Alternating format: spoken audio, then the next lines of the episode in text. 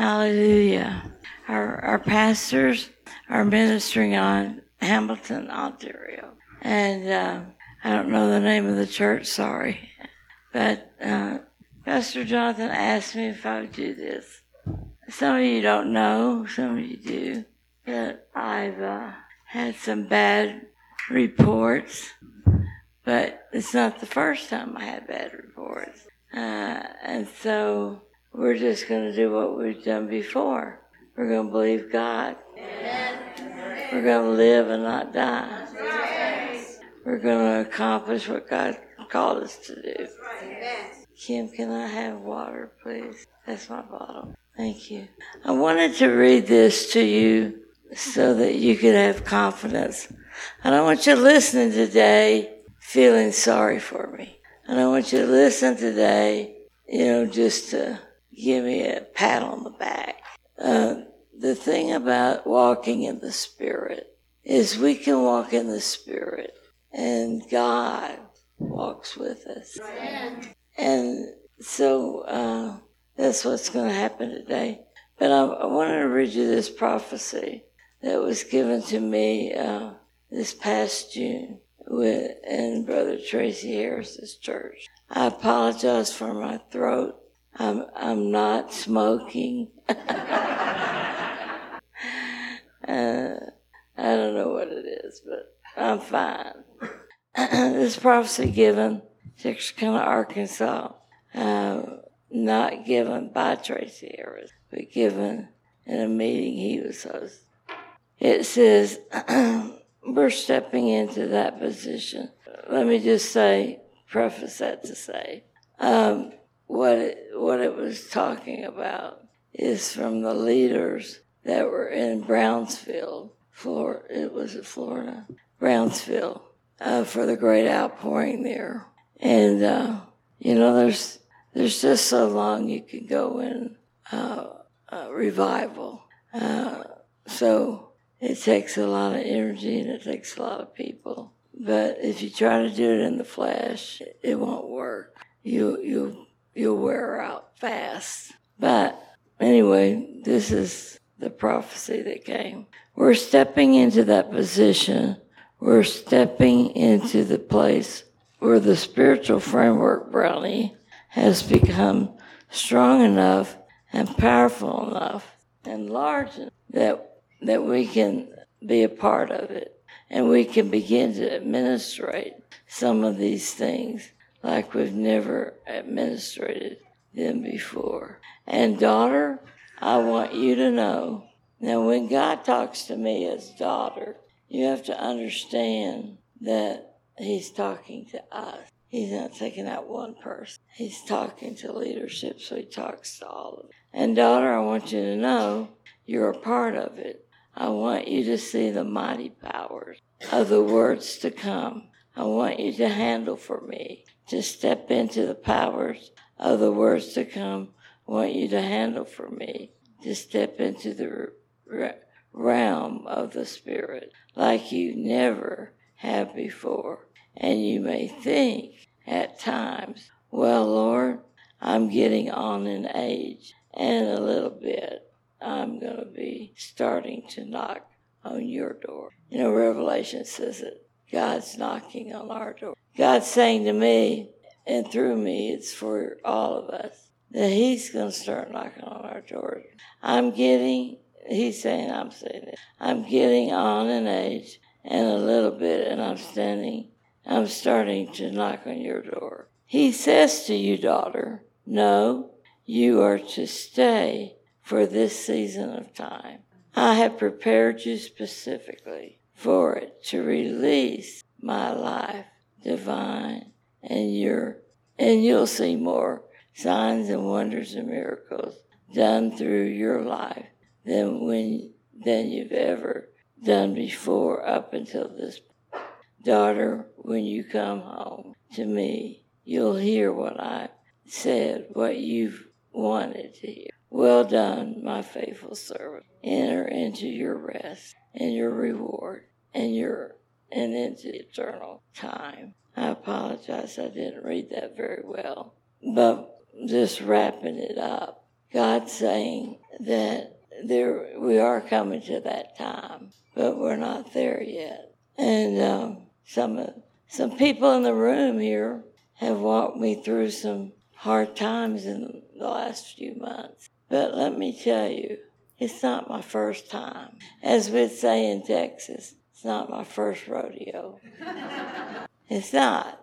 But it is a time that I have to decide am I going to stay or am I going to go? And he's saying he wants me to stay. Amen. But I want you to stay. And I think that we have great things ahead of us and it will be uh, greater propulsion, go faster. And in that, we'll see that God has some things that we've never seen before. And the funny thing about it is, back in 1976, I did a study on uh, revival, and for we were writing a book, and uh, so I was doing this study, and you just can't have a revival just to say, let's just have a revival. but I want you to know the Word Church is in a time of change for good, for good. The Word Church is not this building. Aren't you glad? Amen. But we're going to go where God wants us to go because I want God to come back. I want the trumpet to sound, the dead in Christ to rise up and go through those clouds and be forever with the Lord. And I want him to say, Well done. Well done. Don't you want to hear that? Yes. We want to hear well done. We don't want to hear well.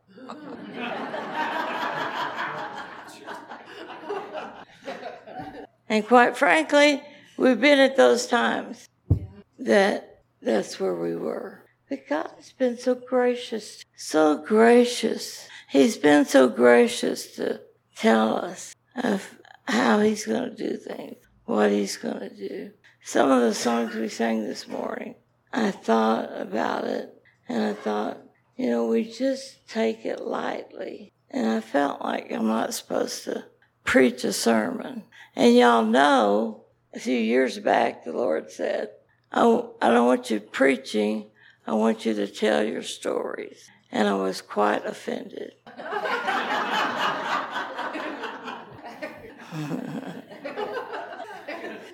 Don't lie, you've been offended. Because I said, Lord, I can preach. Lord, I preached to nations. I can preach. And he didn't give me a break.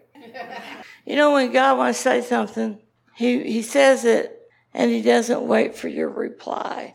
You know how we want, we want to say something to somebody and we want them to say, that's a great idea. Or even if they say, not such a good idea, but we want a response. Here's the thing about this He already knows the response.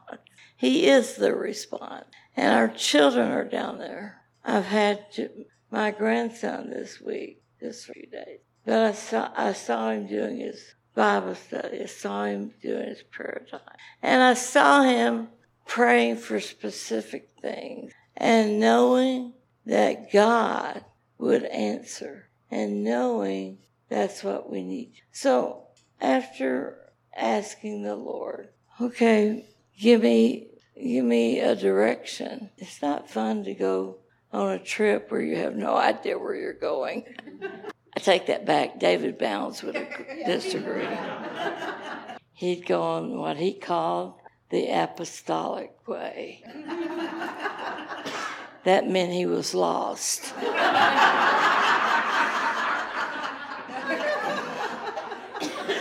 But he didn't want you to know that. what we've been through, oh Jesus. So last night, Moses was on the phone with his other grandmother, and they were praying. And they were praying for this church and for what we're doing, what we will do. And so I was just kind of in the background and praying too. And we were praying about what God wants to do. And I heard this word Are we staying for the party or waiting for the impartation? Are we staying for the party or are we waiting for the impartation? On that day, over 2,000 years ago, those people knew from what God had told them that He had something good for them. He told them that. It was a known thing. And He said, you can, you can stay out here and party. There were people from all over. And what were they there for? They were there for Pentecost. They were there for a feast. My daughter and son in law and baby, they, you know, they go through all the feasts. And it's a big deal. But what God was saying, are we going to go to a party or are we going to wait for an impartation? Because what God had said is that you could go to the upper room and you can wait there until you hear, until I say so. See, they, they could see the party. Don't you imagine that was a great party? Oh, there's Cousin Bubba. Oh, y'all don't know. Anybody got Cousin Bubba? But they're all there to celebrate God, but to also celebrate each other. But Jesus had said to them, Go to the upper room and wait there, and I will visit you. And he did what? He did exactly what he said. And they waited there, and they waited with patience. They waited with agreement. They waited for instructions. Have you ever been at a time in your life where you, you know God wants to tell you something, but it's just like you can't tune in, can't find the right. And that's what they were, they were there, just seeking the Lord, just waiting for God. So they weren't eating much, but they could hear the party and they had to make a decision. What shall we do? Family, we've got to make some decisions. You're going to need to make decisions first. You're going to have to make decisions as a family. You're going to have to make decisions of things that will, what shall we say, that will change your life, but not to the point where you can't celebrate that. That, that didn't come out right, and I don't know. What I'm trying to say is there's been times with the Lord. For instance, when the Lord said to David, Would you do me a favor? Will you go back and pastor that church in Lake, in Lloydminster? We didn't want to do that. People were nice. It was really nice people, but it was a hard thing to do. In fact, I told David before, I'll never go back to Lloydminster unless he writes it on the wall.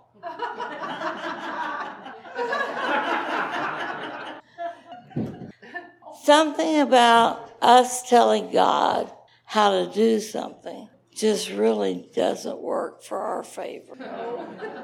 but also, what are you going to tell God? Joel? God would say, Joel, will you do me a favor? Sure, God. Well, I want you to go over there. I want you to go to Israel right now. You, you need to go over there and preach. Sounds exciting. but we really don't want it. Are you understanding what I'm saying? Yeah. Because there is a time, we're at a time of decision. This is a time of decision. This church must be at a time of decision. And when we get there, we're going to need to know what we do when we're there. Tony, come move this chair up. Y'all forgive me. Yeah, thank you. We have to make some decisions right now, and we can't make decisions based on what makes me comfortable or what, what Sister Susie's going to say. Listen, we've done this before. This isn't our first rodeo with building churches. We've done this where you start over. I said to David, to the Lord, say how, what, where. No. So what do we do? Here's our part. We make a decision. You know the scripture in the Bible says, As for me and my house, we will serve the Lord. We have to make it. And even if you have little children, they need to be making decisions that says, I will fight the fight. So we need to be ready. And I, this is what I'm going to try to get this in. This is Jesus between the time he got crucified and the time he got he came back and he he appeared again. It said later he appeared in the he appeared to the seven disciples themselves as they were receiving. Do you know where I'm going to tell you? Mark 16. One of my favorite parts of the Bible because it tells what we're supposed to be doing. It's exciting. It says that we're going to speak in new tongues. That doesn't mean we're going to speak in different languages. That means speaking in tongues. And so he said to them, Go into all the world and preach. And he said to them, Go into all the world and preach the gospel to all, gener- all creation. And the one who has betrayed and has been, oh, I'm sorry. Forgive me, people. I feel like this is really not coming out well. Amen. That's Mark 16, starts chapter 14, goes through. 20. So what we see is God's telling us, you got to change. You have to do some things differently. You have to. It's it's not about the clothes you wear. It's not about uh, you know how you speak. This is supernatural. This is what we have to settle. God wants us to walk in the supernatural. And we can do it. Church, we can do this because we're with Him. I think they came to the door of, I've been to that room that they think was the upper room. And it's, it's little room. It's little. But you, you go in there and you, you know, you can say, I'm with him. because it's so little. But they're, what they're doing is he's saying, you're going to need this equipment. You're going to need this equipment. So just settle down and know if you're going to need it, I'm going to provide it.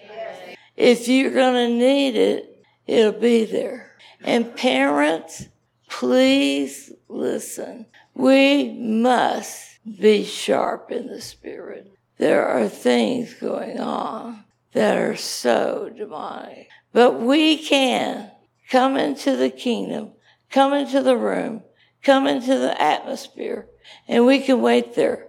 And what happened was it said that the Holy Spirit came in. And it said that he rested on them. It says as flames. You know, I remember hearing this as I first got saved.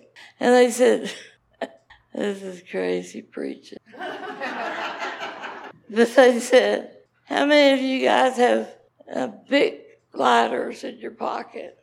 Don't tell them that. Though some of them are brave enough to raise their hand. But he said that's what the light was like. Now, one of the latest times I preached, I preached about our light shining. But this is what's happening. And then they go out in the streets and they're they're speaking to people and God is giving them the word. And I have acknowledged that God is speaking to me the words to say so that we can go and be about our Father's business. When Jesus was 12 years old, his parents couldn't find him. This is amazing, parents. For three days, they didn't know where their boy was. but something's wrong. Something's wrong when the Holy Spirit comes in. I believe there was a notice difference. And so we see, I'm just, I'm not going to read it all because I've gone past my time. But it said, So then the Lord, when the Lord Jesus had spoken to them, he was received into heaven and sat down at the right hand of God. and they went out and preached everywhere. That's one of the funnest things you'll ever do. Go preach. Grab a friend. Go preach everywhere. And they they did that remembering. They asked Jesus, What are you doing? And he said, I must be about my Father's business. I have found that that's my answer to many people these days. I don't need to give them a long explanation. I'm about my Father's. I need to be about my Father's business. We, the Word Church, need to be about the Father. So shall we be? Amen. Amen. Thank you for being uh, patient with me. This is temporal, subject to change. I will live and not die. Amen. And I will preach this gospel from the top to the bottom and all the way around. Thank you, Father.